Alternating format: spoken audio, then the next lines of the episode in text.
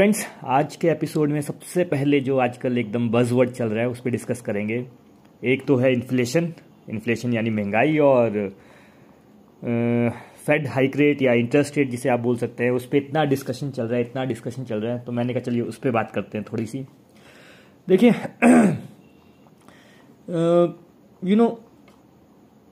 Warren Buffett का एक बड़ा फेमस कोट है कि जिन्होंने ताश के ऊपर रखा है, ताश की जो गेम होती है, कार्ड्स की जो गेम होती है, आई थिंक ब्रिज के बारे में है but I am not sure, मैं कार्ड प्लेयर नहीं हूँ, कि जो जिस गेम की वो बात कर रहे हैं कि उसमें फोर प्लेयर्स होते हैं और उसमें से एक प्लेयर ऐसा होता है जो जिसके पास कार्ड्स कम होते हैं एंड उसको जोकर बोलते हैं। तो ही सेज कि जब वो गेम स्टार्ट होती है और विद इन 5 मिनट्स अगर आपको ये नहीं मालूम चल रहा कि इन चारों प्लेयरों में से जोकर कौन है या जो आपके ओपोनेंट है उसमें से जोकर कौन है, तो समझ लीजिए आप जोकर है।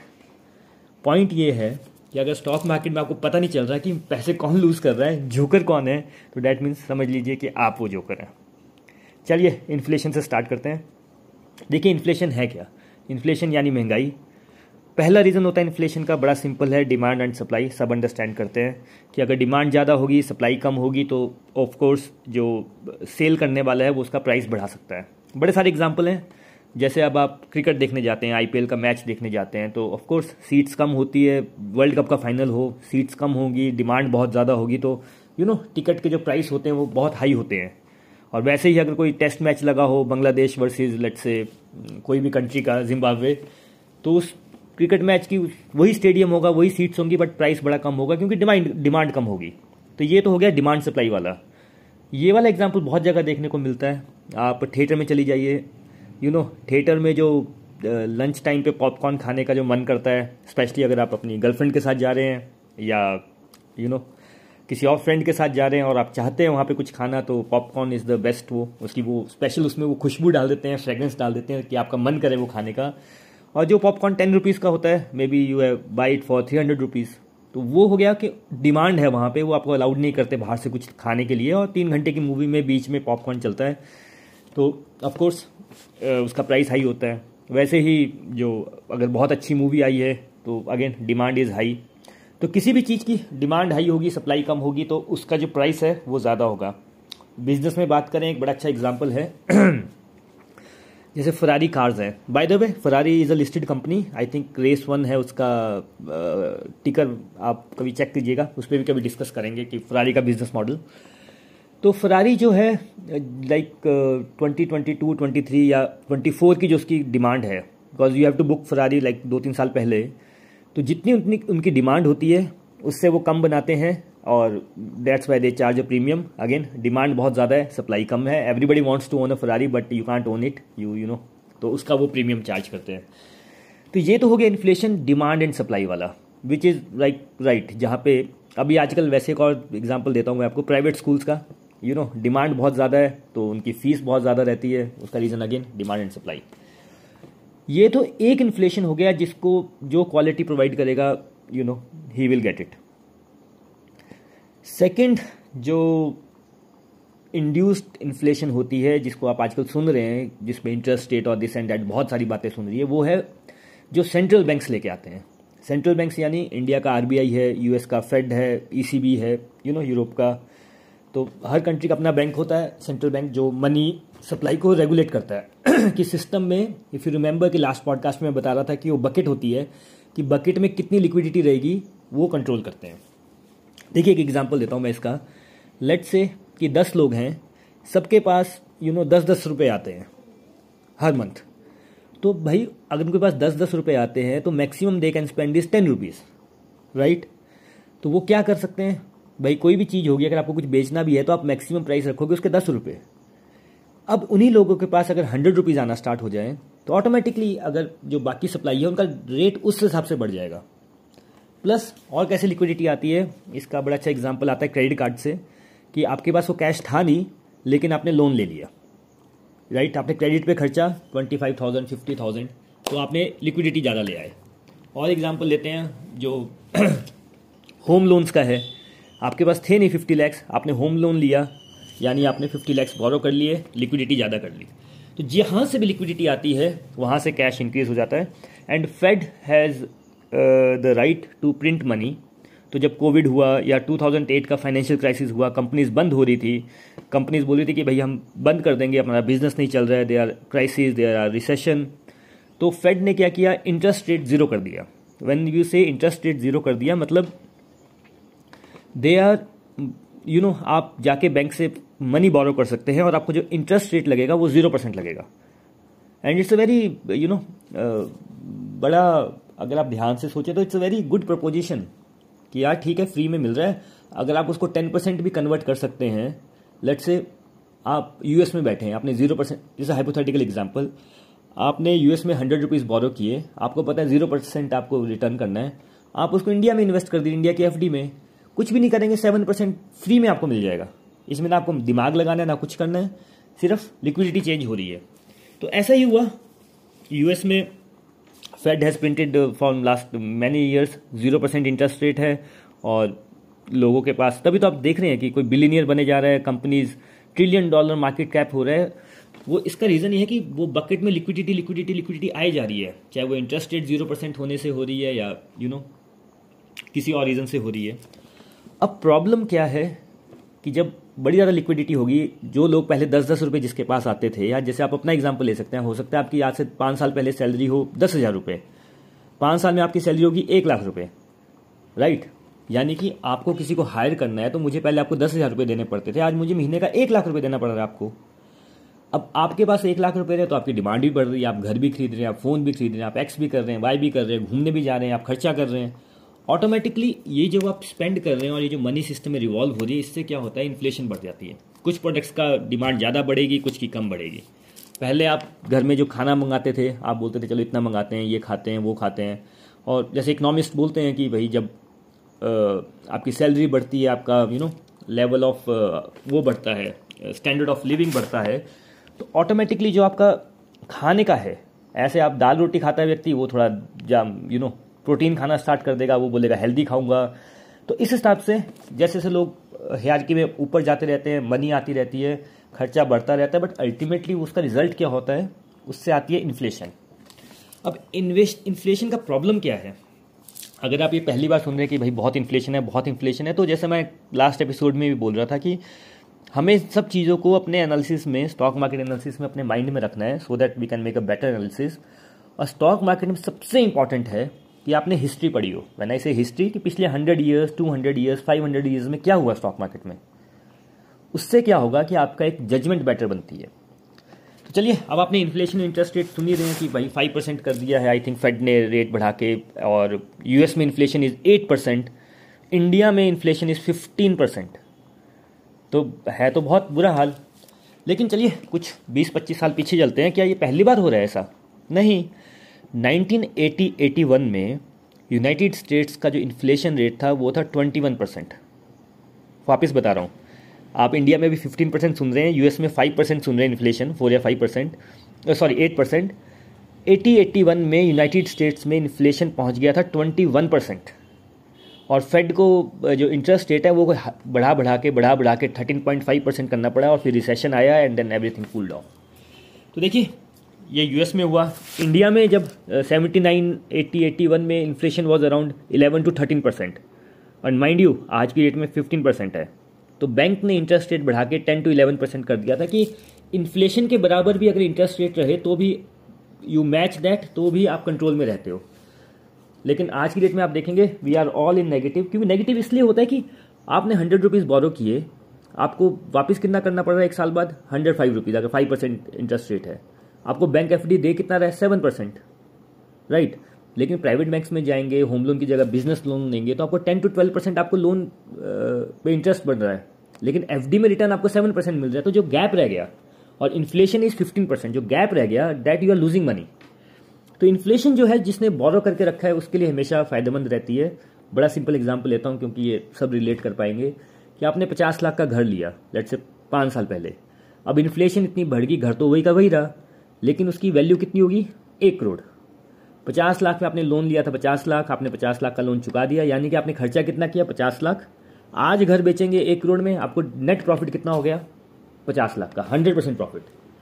सिमिलर एग्जांपल, आपके 50 लाख कैश पड़ा था, आपने बैंक में रखा, एफडी में रखा, उस पर आपको 7% 6% इंटरेस्ट मिला, 7×5 = 35 कितना हो गया आप खुद कैलकुलेट कर लीजिए। अगर 3.5 लाख रुपये मिलता है 50 लाख पे, 5 साल में कितना मिला 15 लाख रुपये, तो 50 का बना 15 लाख का कर लीजिए 65 लाख, और आपने लोन लिया 1 रुपया भी अपनी जेब से नहीं निकाला और फ्री का 50 लाख मिल गया आपको। तो ऑटोमेटिकली जिसने लोन लिया है उसके लिए inflation is good, interest rate कम रहे और इन्फ्लेशन ज़्यादा रहे वो अच्छा रहता है। बट प्रॉब्लम कहाँ आती है, अगर आप वो लोन चुका नहीं पा रहे हैं, यहाँ पे गड़बड़ हो जाती है। अब देखिए एक और गड़बड़ है इन्फ्लेशन के साथ कि जो गवर्नमेंट्स हैं, जो सबसे बड़ा बॉरोअर कौन रहता है, वो रहती है आपकी किसी भी कंट्री की गवर्नमेंट। जैसे आप सुनते हैं ना यूएस का डेट सीलिंग हो गया है, यूएस के ऊपर डेट कितना है, इंडिया के ऊपर डेट कितना है, तो गवर्नमेंट जो रहती है वो सबसे बड़ी बॉरोअर रहती है। तो गवर्नमेंट कभी नहीं चाहती कि इंटरेस्ट रेट ज़्यादा हो, क्योंकि उनको ज़्यादा पे करना पड़ेगा। जैसे आपने अगर मॉर्गेज निकाल रखी है, होम लोन ले रखा है, तो आप भी बोलेंगे इंटरेस्ट रेट कम होना चाहिए सो दैट मैं अपना ओब्वियसली अपना कम दूँ। तो government is never in the favour of increasing interest rate, लेकिन जब इन्फ्लेशन बढ़ जाता है तो इंटरेस्ट रेट बढ़ाना पड़ता है, एंड वहाँ पे सारा बैलेंस बिगड़ना स्टार्ट हो जाता है। चलिए ये एक मोटा मोटा आइडिया था इन्फ्लेशन का और इंटरेस्ट रेट का। अब चलते हैं हमारे स्टॉक मार्केट पे। देखिए जब भी ऐसे इशू आए स्टॉक मार्केट में फंस जाएँ तो जो रेफरेंस बुक होती है, जैसे स्कूल कॉलेज में होता था ना कि हम रेफरेंस बुक पढ़ते थे कि यार कहाँ से इसका सोल्यूशन कहाँ मिलेगा, तो स्टॉक मार्केट में तो एक ही है, वॉरेन बफेट। जो वॉरेन बफेट ने बोला है, जो उन्होंने अपनी लेटर्स में, बुक्स में बताया है, इट ऑलवेज हेल्प्स। तो देखिए वॉरेन बफेट पहले इंटरेस्ट रेट के लिए क्या बोलते हैं, उनकी लाइन है कि interest rate is to stock market but gravity is to the objects. यानी कि जैसे ग्रेविटी हम लोगों पे या ऑब्जेक्ट्स पे एक्ट करती है, यानी उसको नीचे खींच लेती है, वैसे ही इंटरेस्ट रेट स्टॉक मार्केट को नीचे खींचता है। जितना इंटरेस्ट रेट ऊपर जाएगा स्टॉक मार्केट नीचे जाएगी, इट्स अ फैक्ट। अब देखिए आप जब सुन रहे हैं कि इंटरेस्ट रेट बढ़ रहा है तो ये कोई नई चीज़ नहीं हो रही है। जो बड़े बड़े स्टॉक मार्केट एनालिस्ट है, मैं कल भी बता रहा था आपको, कोई नोबेल प्राइज़ विनर है, कोई इतने बड़े बड़े जो पिछले 50 साल से हैं स्टॉक मार्केट में, वॉरेन बफेट कब से इन्वेस्ट कर रहे थे, नो कि इन्फ्लेशन बढ़ रहा है, इंटरेस्ट रेट बढ़ना ही बढ़ना है, तो स्टॉक मार्केट को नीचे जाना ही जाना है। इसमें कोई ऐसी रॉकेट साइंस नहीं है। और तभी इट्स अगेन वेरी इंपॉर्टेंट कि नो द हिस्ट्री। अब देखिए ऐसा होता क्यों है, वैसे उल्टा कर लेते हैं। अगर जब इंटरेस्ट रेट ज़ीरो है यानी ग्रेविटी ज़ीरो है तो भाई आप कहाँ चले जाओगे, आप मून पे चले जाओगे। तो अगर आप पिछले 8-10 साल में देखिए स्टॉक मार्केट कहाँ पहुँच गई है, Apple, Facebook, Fang stocks, trillion dollar valuation है उनका। एप्पल का वैल्यूएशन $2 ट्रिलियन है, इंडिया की इकोनॉमी $2 ट्रिलियन नहीं हो रही, आई थिंक हो गई है अब, but just think of that, Fang account for $5 to $6 trillion. तो उसका एक मेजर रीज़न था कि इंटरेस्ट रेट अगर जीरो है तो भाई स्टॉक्स कहीं भी जा सकते हैं। अब क्योंकि ग्रेविटी बनना स्टार्ट हो गई है, तो जो आपका रॉकेट ऊपर गया है, ग्रेविटी बढ़ती जा रही है, तो रॉकेट ने नीचे आना ही आना है। जिन लोगों ने पहले एंटिसिपेट कर लिया था कि इंटरेस्ट रेट बढ़ने वाला है, और एंटिसिपेट करना कोई मुश्किल काम थोड़ी है, अगर आप थोड़ा सा दूर से देखें स्टॉक मार्केट, अपने आसपास देखें तो भाई महंगाई बढ़ रही है, इन्फ्लेशन बढ़ रहा है।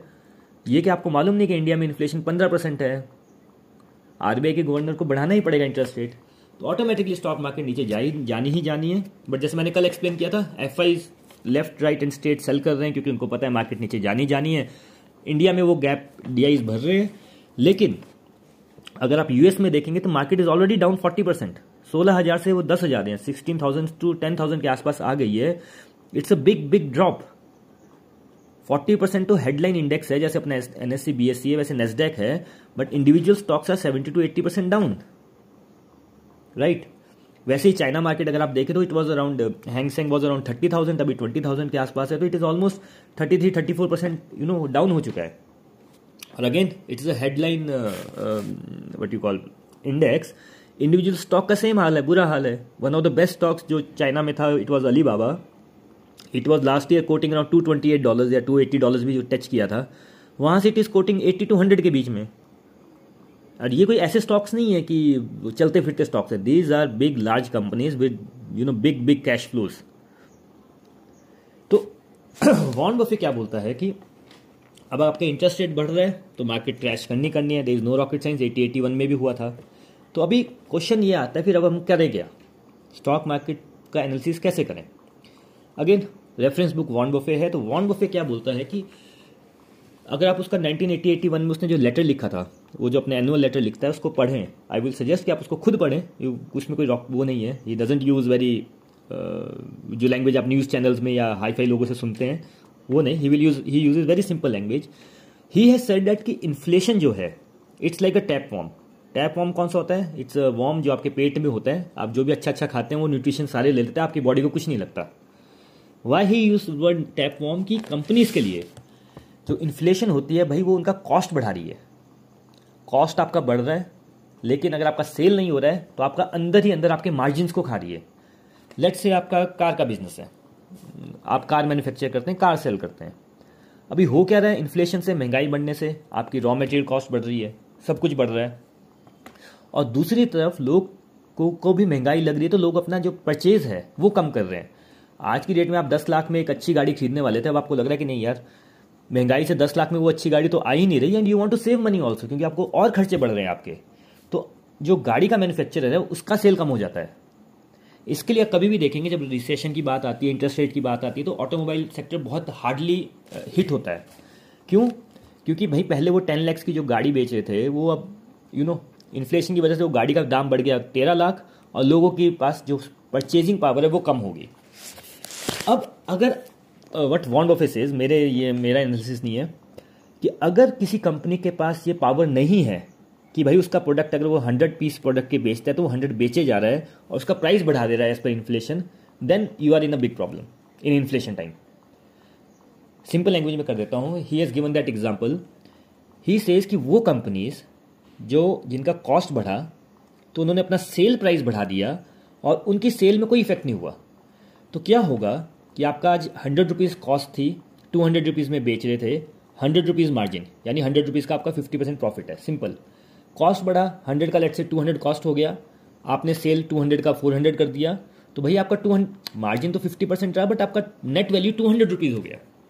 यानी कि अगर आप अपना सेल प्राइस बढ़ा सकते हैं दैट मीन्स आपको इन्फ्लेशन हो ना हो आपको इफेक्ट नहीं करता, बल्कि आपके लिए बेनिफिशियल है इन्फ्लेशन. आप अगर 100 करोड़ का प्रॉफिट कर रहे थे अब आप 200 करोड़ का करेंगे. इस सेंस में ही गिव्स एग्जाम्पल जो उनकी अपनी खुद जो कंपनी उन्होंने बहुत पहले बाई की थी. It the name of the company is See's Candy. Chocolates बनाती है and one of the best manufacturers of chocolates. अब जब 1929 का जब रिसेशन आया था लोगों के पास जॉब्स नहीं होती थी तो सीज कैंडी के बाद तब भी लाइन लगी होती थी चॉकलेट खरीदने के लिए. उसका प्रोडक्ट इतना सही था. अब सोचिए रिसेशन लगा हुआ है पर एक कंपनी है जिसकी शॉप्स के बाहर लाइन लगती है उसका प्रोडक्ट लेने के लिए. उन्होंने प्राइस हाइक कर दिया तब भी उसके बाहर लाइन लगती है, इन्फ्लेशन आ गया तब भी प्राइस लाइन लगती है. सिमिलर एग्जांपल फरारी की तरह इन्फ्लेशन है कि नहीं है, फरारी के बाहर भी लाइन है. आप बुक करना चाहें वो बोलेंगे हम तो ओवर बुक हैं, राइट, तो वो अपना प्राइस भी बढ़ा देते हैं. तो ही सेज कि ऐसे बिजनेस जो कॉस्ट को एब्जॉर्ब कर ले इन्फ्लेशन में और सेल बढ़ा ले और उनकी सेल इफेक्ट ना हो. सीज कैंडी का मैंने एक एग्जाम्पल दिया कि उन्होंने अपने चॉकलेट के प्राइस बढ़ा दिया और रीज़न ये था ही सेज कि वो जो चॉकलेट है it is one of the world best chocolate. US वाले पसंद करते हैं. वहाँ पे अगर आप अपनी गर्लफ्रेंड के साथ जा रहे हैं, अपनी वाइफ के साथ जा रहे हैं, किसी को गिफ्ट करना चाहते हैं तो ओनली सीज कैंडी आप गिफ्ट करेंगे. It was that good brand. In fact अभी भी है वो दैट गुड ब्रांड. तो हो क्या रहा है? सीज कैंडी को कोई इफेक्ट नहीं होता इन्फ्लेशन का, फरारी को कोई इफेक्ट नहीं होता. 2016 में Warren Buffett has bought Apple. उसके बाद उसने इसका 5x, it has become 5x. आज की डेट में एप्पल का phone I think 1 lakh 1.5 lakh का लॉन्च होता है नया फ़ोन. वर्ल्ड में एप्पल का जो मार्केट शेयर है इट्स ओनली 14%. भाई उन लोगों को छोड़ दीजिए जो पूरी पॉकेट मनी लगा के भाई लाइफ में एक बार एप्पल का फ़ोन खरीदना, एप्पल उनके लिए नहीं है. बट से अगर आपकी सैलरी करोड़ है, आप सुपरस्टार हैं, आप CEO है कंपनीज के, आप उस लेवल के लोग हैं और वर्ल्ड में कम होते हैं, 10% लोग ही होंगे ऐसे जो जिनको पैसे का फ़र्क नहीं पड़ रहा है. उनके लिए 1 लाख का फ़ोन है या 1.5 लाख का फ़ोन है कोई फ़र्क नहीं पड़ता. नया फ़ोन आया हर साल लेना ही लेना है, साथ में आईपॉड भी लेना है, साथ में आईपैड भी लेना है, जो उनका ईयरबड आता है वो भी लेना है. तो ऐसे लोग लाइक सेलिब्रिटीज़ हैं, उनको कोई फ़र्क नहीं पड़ता भैया फ़ोन अगर 1 लाख का 1.5 लाख का हो गया, उनको तो खरीदना ही खरीदना है. सो इस टाइप के बिजनेस चाहे वो सीज कैंडी है, एप्पल है. One more example he gives of that example is that he says कि मुझे बहुत पसंद है business but he doesn't own that. He says कि जो टोल ब्रिज का बिजनेस होता है कि आपने एक रोड बनाया, आपने आज बनाया लेट्स से 1 करोड़ में एक रोड बना लिया और टोल ब्रिज लगा दिया. भाई इन्फ्लेशन की वजह से 5 साल बाद जैसे घर का प्राइस अगर 50 का 1 करोड़ हो गया तो किसी को सेम वो बनाना हो लेट्स से ब्रिज हो 1 करोड़ की जगह वो 2 करोड़ में बनेगा और आपने तो 1 करोड़ में बनाया, तो आपका अभी वो वैल्यू ज़्यादा हो गया। प्लस आप टोल प्राइस इंक्रीज कर सकते हैं, कोई व्यक्ति ऐसा नहीं बोलेगा कि भाई मैं आप क्रॉस नहीं करूँगा ब्रिज से, ऐसा होगा नहीं। तो he says it's again inflation proof business, toll bridge वाला। हाँ, इंडिया में प्रॉब्लम हो जाता है, इंडिया में कई बार टोल ही टूट जाते हैं। I don't want to get into that statement but on a funny note, but yes that's a very good business. One more example मैं देता हूँ आपको इसका, बड़ा अच्छा एग्जाम्पल कि भाई आज की डेट में आप देखिए जो आपका 4G है, अब आप 4G भाई आपका बैंक अकाउंट आपके फ़ोन नंबर से है, आपका ईमेल आपके फ़ोन नंबर से है, आपका पेमेंट सारी फ़ोन नंबर से हो रही है, आपका आधार कार्ड फ़ोन नंबर पे, आप फ़ोन तो छोड़ ही नहीं सकते कहीं पे, टिकट बुक हो जाती है फ़ोन पे, सब कुछ तो फ़ोन पे चल रहा है, ऊबर से लेके ओला तक। तो phone has become that important. बिना नेटवर्क के आपको प्रॉब्लम है। अब अगर आप इन्फ्लेशन आ रहा है, they are increasing their rate, तो आप कुछ नहीं कर सकते। अगर आज आप 300 पे कर रहे थे लास्ट ईयर, इस साल आप 600 पे कर रहे हैं, कोई बड़ी बात नहीं, आप आने वाले 6 मंथ में 1000 रुपीज़ पे करें पर मंथ सिर्फ फ़ोन के ऊपर, आपके पास ऑप्शन ही नहीं है। So see, inflation proof business हो गया ना। अब पॉइंट ये है कि यहाँ पे बड़े सारे लोगों की बत्ती जली होगी कि हाँ ये बात सही है। अब वॉरेन बफे बोल रहा तो सही होगा ना, मैं नहीं बोल रहा हूँ, मेरा एनालिसिस नहीं है। अब यहाँ पे कई लोगों ने स्टॉक प्राइसेस भी देख लिए होंगे कि हाँ हाँ ये वाले स्टॉक होंगे। पहली बात, कोई रिकमेंडेशन नहीं है, मैं सिर्फ इतना बोल रहा हूँ कि आप जब स्टॉक्स खरीदें तो इस एनालिसिस को अपने माइंड में रखिए इन्फ्लेशन का। यहाँ पे अब जो इन्वेस्टिंग है वो बहुत इंटरेस्टिंग बन जाती है। इंटरेस्टिंग इसलिए बन जाती है कि आपने बिज़नेस तो फाइंड कर लिया, जैसे मैंने आपको 4G का एग्जांपल दिया, बट ये बात तो आप अब कर रहे हैं। जो एनालिस्ट होते हैं, जो एक्चुअल में स्टॉक मार्केट में होते हैं, जिनके पास ये एनालिसिस होते हैं, और अगेन ये कोई ऐसी चीज़ें नहीं है जो भाई मैं आपको बड़ी नहीं बता रहा हूँ। स्टॉक मार्केट भाई 500 साल पहले भी चल रही थी, 500 साल बाद भी चलती रहेगी। आप चाहे ना चाहें, आप स्टॉक खरीदे ना खरीदें, वो चलता रहेगा। It's a business, right. जैसे वॉर है, वॉर भाई जब से ह्यूमन बीइंग है तब से वॉर हो रही है। वर्ल्ड वॉर भी हो चुकी है 2 बार, रशिया ने भी अटैक कर दिया, कल को हो सकता है चाइना ताइवान पर अटैक कर दे, वॉर भी चलती रहेगी। It's in human nature, right. India Pakistan की कितनी बार वॉर होगी, इंडिया चाइना की वॉर होगी। तो अगर आपने हिस्ट्री नहीं पढ़ी तो आपको लगेगा अरे वॉर होगी वॉर होगी वॉर होगी, बट होती रहती है वॉर।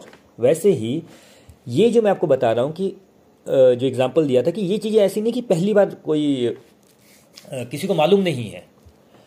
अब इंटरेस्टिंग यहाँ पे आ जाता है कि ये एनालिसिस लोग 2 साल पहले कर लेते हैं, और जब आपको ये एनालिसिस मिलता है, जैसे अब आप इन्फ्लेशन देख रहे हैं, बट इकोनॉमिस्ट एंड जो एक्चुअल में स्टॉक मार्केट वाले होंगे जिन्होंने ये एनालिसिस कर चुके होंगे, they must have bought all this stocks 2 years 3 years बैक।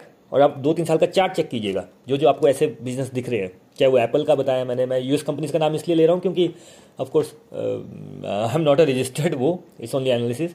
फरारी का चार्ट देखिए, राइट, एप्पल का बोला, फरारी का चेक कीजिए, पॉइंट गूगल का चेक कर सकते हैं। पॉइंट मैं ये बोलना चाह रहा हूँ कि एक लाइन हमेशा याद रखिएगा, ऑल इज प्राइस्ड इन, कि भाई जो भी आप आज एनालिसिस कर रहे हैं वो स्टॉक मार्केट 6 महीने आगे चलती है या 1 ईयर आगे चलती है।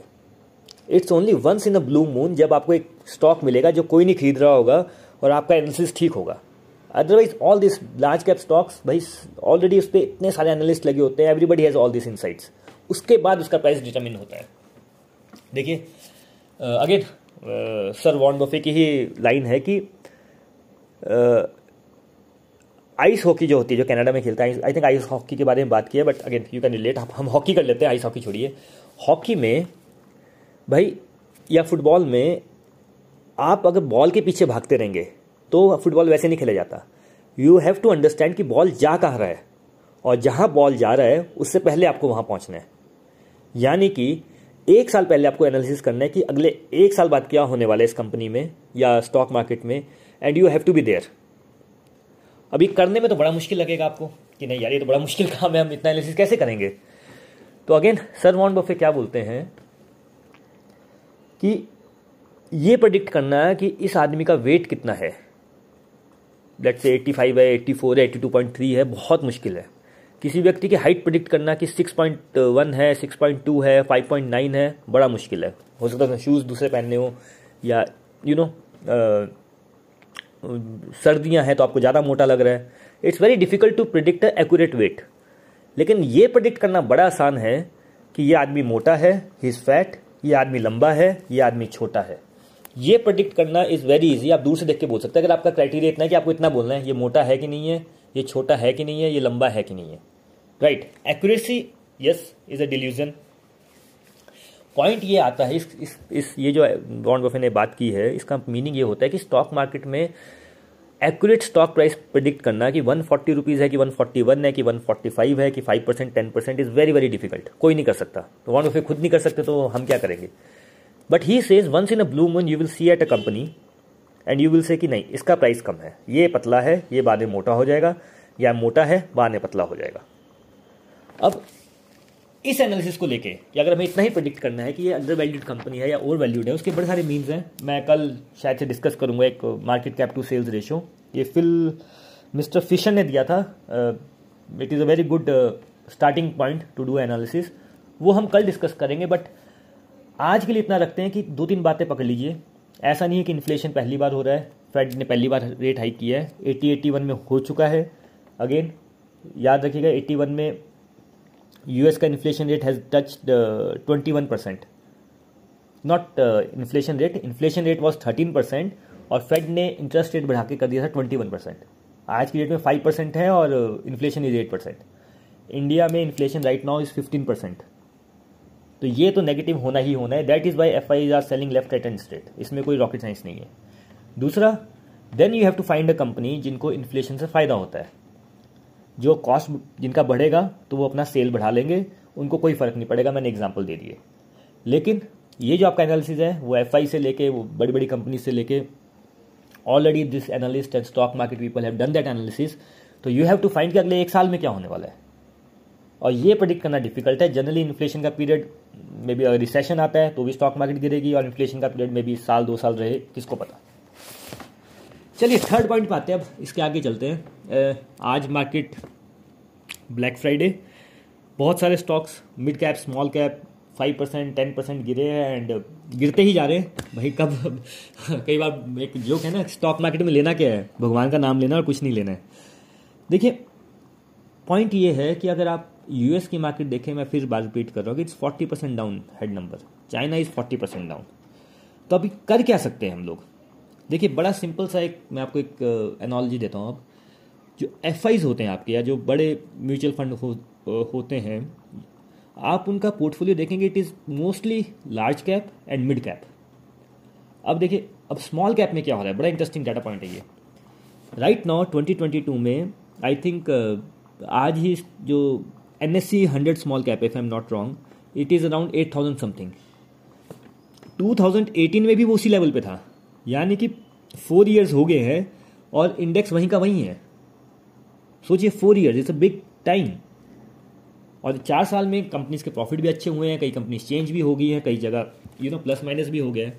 बट स्मॉल कैप का प्रॉब्लम क्या है, ओनली जो यू नो उसमें प्रोबेबिलिटी बड़ी ज़्यादा रहती है अगर आपको एक अच्छा रिटर्न लेना है।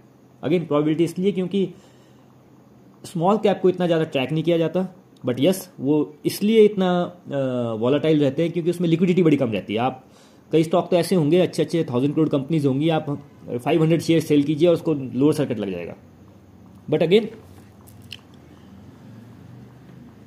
Small cap right now is at a very good value point, आप वहाँ पे स्टॉक देख सकते हैं। US मार्केट को देख सकते हैं, मैंने पहले बोला US का ETF है, और चाइना का market it's a good time to start SIP कह सकते हैं, या थोड़ा सा इन्वेस्ट करना स्टार्ट कर सकते हैं, maybe taking a horizon of let's say 6 months. Point ये है कि देखिए श्रीमद् भगवद गीता का एक बड़ा इंपॉर्टेंट श्लोक है कि भगवान बोलते हैं कि हर व्यक्ति को यही लगा रहता है कि भगवान मेरे जीवन में दुख बढ़ा है, सुख नहीं आ रहा, और जब सुख होता है तो भगवान को याद नहीं करता। तो भगवान समझाते हैं अर्जुन को कि भाई देखो सुख और दुख ना तुम्हारे चाहने से आता है ना तुम्हारे ना चाहने से आता है। कोई व्यक्ति है दुनिया में जो बोलता है मुझे दुख है, कोई भी नहीं बोलता, बट फिर भी हर व्यक्ति के जीवन में दुख आ रहे हैं और हर व्यक्ति के जीवन में सुख भी आ रहा है। तो भगवान बोलते हैं कि भाई जैसे दिन और रात है, भाई दिन है रात है, आप जितनी मर्जी बात कर लीजिए, आप जो मर्जी कर लीजिए, आप सूरज को बोलिए चांद को बोलिए, दिन रात तो आना ही आना है, आप कुछ नहीं कर सकते उसमें। मौसम जैसे चेंज होता है, भाई गर्मियाँ हैं, गर्मियों के बाद सर्दियाँ आनी आनी है, सर्दियों में गर्मियाँ आनी आनी है, आप क्या कर सकते हैं उसमें। आप बातें कर लीजिए, आप लोगों को बोलिए बड़ी ठंड होगी, बड़ी गर्मी होगी, आप न्यूज़ चैनल देख लीजिए, आप वेदर फॉरकास्ट लगा लीजिए, सब कुछ कर लीजिए, पर भाई जो होना है वो होना ही है, आपके कंट्रोल में नहीं है।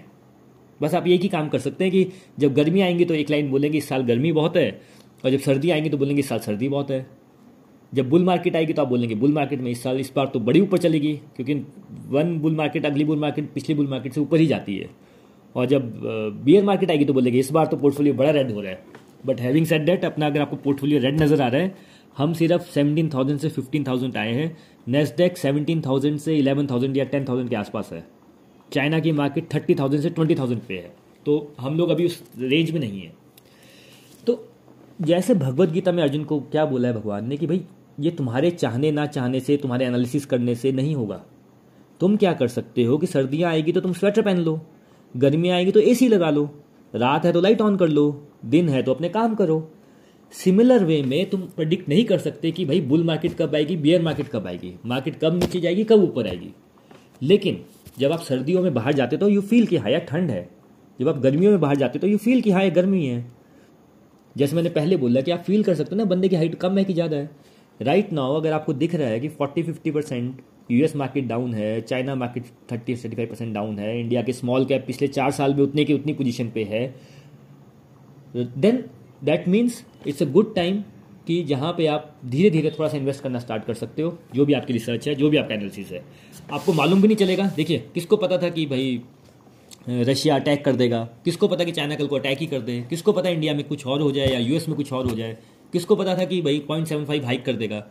तो किसी को मालूम नहीं रहता है, लेकिन आप एक एनालिसिस कर सकते हैं। जैसे फेड हाइक का एनालिसिस पहले बड़ा आसान था करना, क्योंकि सबको पता था इन्फ्लेशन आने वाली है। सिर्फ जो लोग चेयर पे बैठे थे उन्होंने बोला इन्फ्लेशन नहीं आने वाली है, बाकी हर किसी को पता था। इंडिया में भी इन्फ्लेशन है। तो कई जगह आप अपना कॉमन सेंस लगाएंगे तो आपको दिख जाएगा कि हाँ यार ये नेगेटिव हो रहा है, अपने आप को सेफ रखना है। अब आपको दिख रहा है कि यार नहीं चाइना की मार्केट बहुत डाउन है, ये बहुत डाउन है, बट यहाँ से हो सकता है 10-20-30% और भी डाउन चले जाए, मे बी 50% चले जाए। लेकिन यस, अगर डाउन जाएगी तो जितना डाउन जाएगी उतनी ऊपर भी आएगी। आ जाएगी 6 महीने बाद आएगी, 1 साल बाद आएगी, कोई प्रेडिक्ट नहीं कर सकता। वॉरेन बफेट से इंटरेस्ट रेट कोई प्रेडिक्ट नहीं कर सकता, इन्फ्लेशन कोई प्रेडिक्ट नहीं कर सकता। वो नहीं प्रेडिक्ट कर सकते तो हम भी नहीं कर सकते। तो let's stop predicting. But yes, अभी जो आप डालेंगे और अगर और मार्केट गिर रही है और थोड़ा सा अपना एनालिसिस करके if you put money it will give you better return जब बुल मार्केट आएगी। तो आज के लिए मेरे को लगता है इतना काफ़ी रखते हैं। बड़ा सारा ज्ञान झाड़ दिए।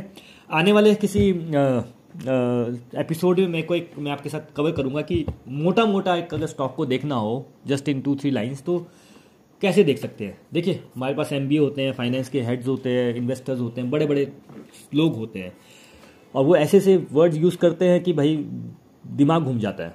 What I am trying to do is again purpose है फाइनेंशियल इंडिपेंडेंस कि Warren Buffett, you know, mister Graham, Charlie Munger ने ऑलरेडी बड़ी सारी चीज़ें बताई हैं हम लोग को। अगर हम उन प्रिंसिपल्स को फॉलो कर ले, जैसे जो आज मैंने आपको बड़े सारे एग्जाम्पल दिए, और अब आप सोचे उस पर मनन करें, थोड़ा चिंतन करें, you will get a stock जो आप बोलोगे कि किसी की नज़र नहीं पड़ रही है and this fits my analysis and then you invest in it. And अगर भगवान की कृपा है तो आप भी फाइनेंशियल इंडिपेंडेंट हो सकते हैं। तो चलिए फ्रेंड्स, आज के इतना रखते हैं। Next episode most probably tomorrow मैं एक आपके लिए एक मोटा मोटा एनालिसिस की, अगर एक स्टॉक को आपको देखना है, एक जिसे बोलते हैं ना सिर्फ ये प्रेडिक्ट करना है कि ये आदमी मोटा है, इसकी हाइट लंबी है, इसकी हाइट छोटी है, मोटा मोटा प्रेडिक्ट करना है तो कैसे कर सकते हैं। I will use a Fisher, जो फिशर मिस्टर फिशर ने जो एक हमें टूल दिया है, I think it's very easy, very simple, और मोटा मोटी देखिए 100% तो कुछ नहीं होता बट मोटा मोटा डेट वर्क्स। चलिए फ्रेंड्स, आज के लिए मैं हूँ आपका दोस्त और होस्ट मोची। Thank you so much, thank you so much, good bye, see you tomorrow, bye bye.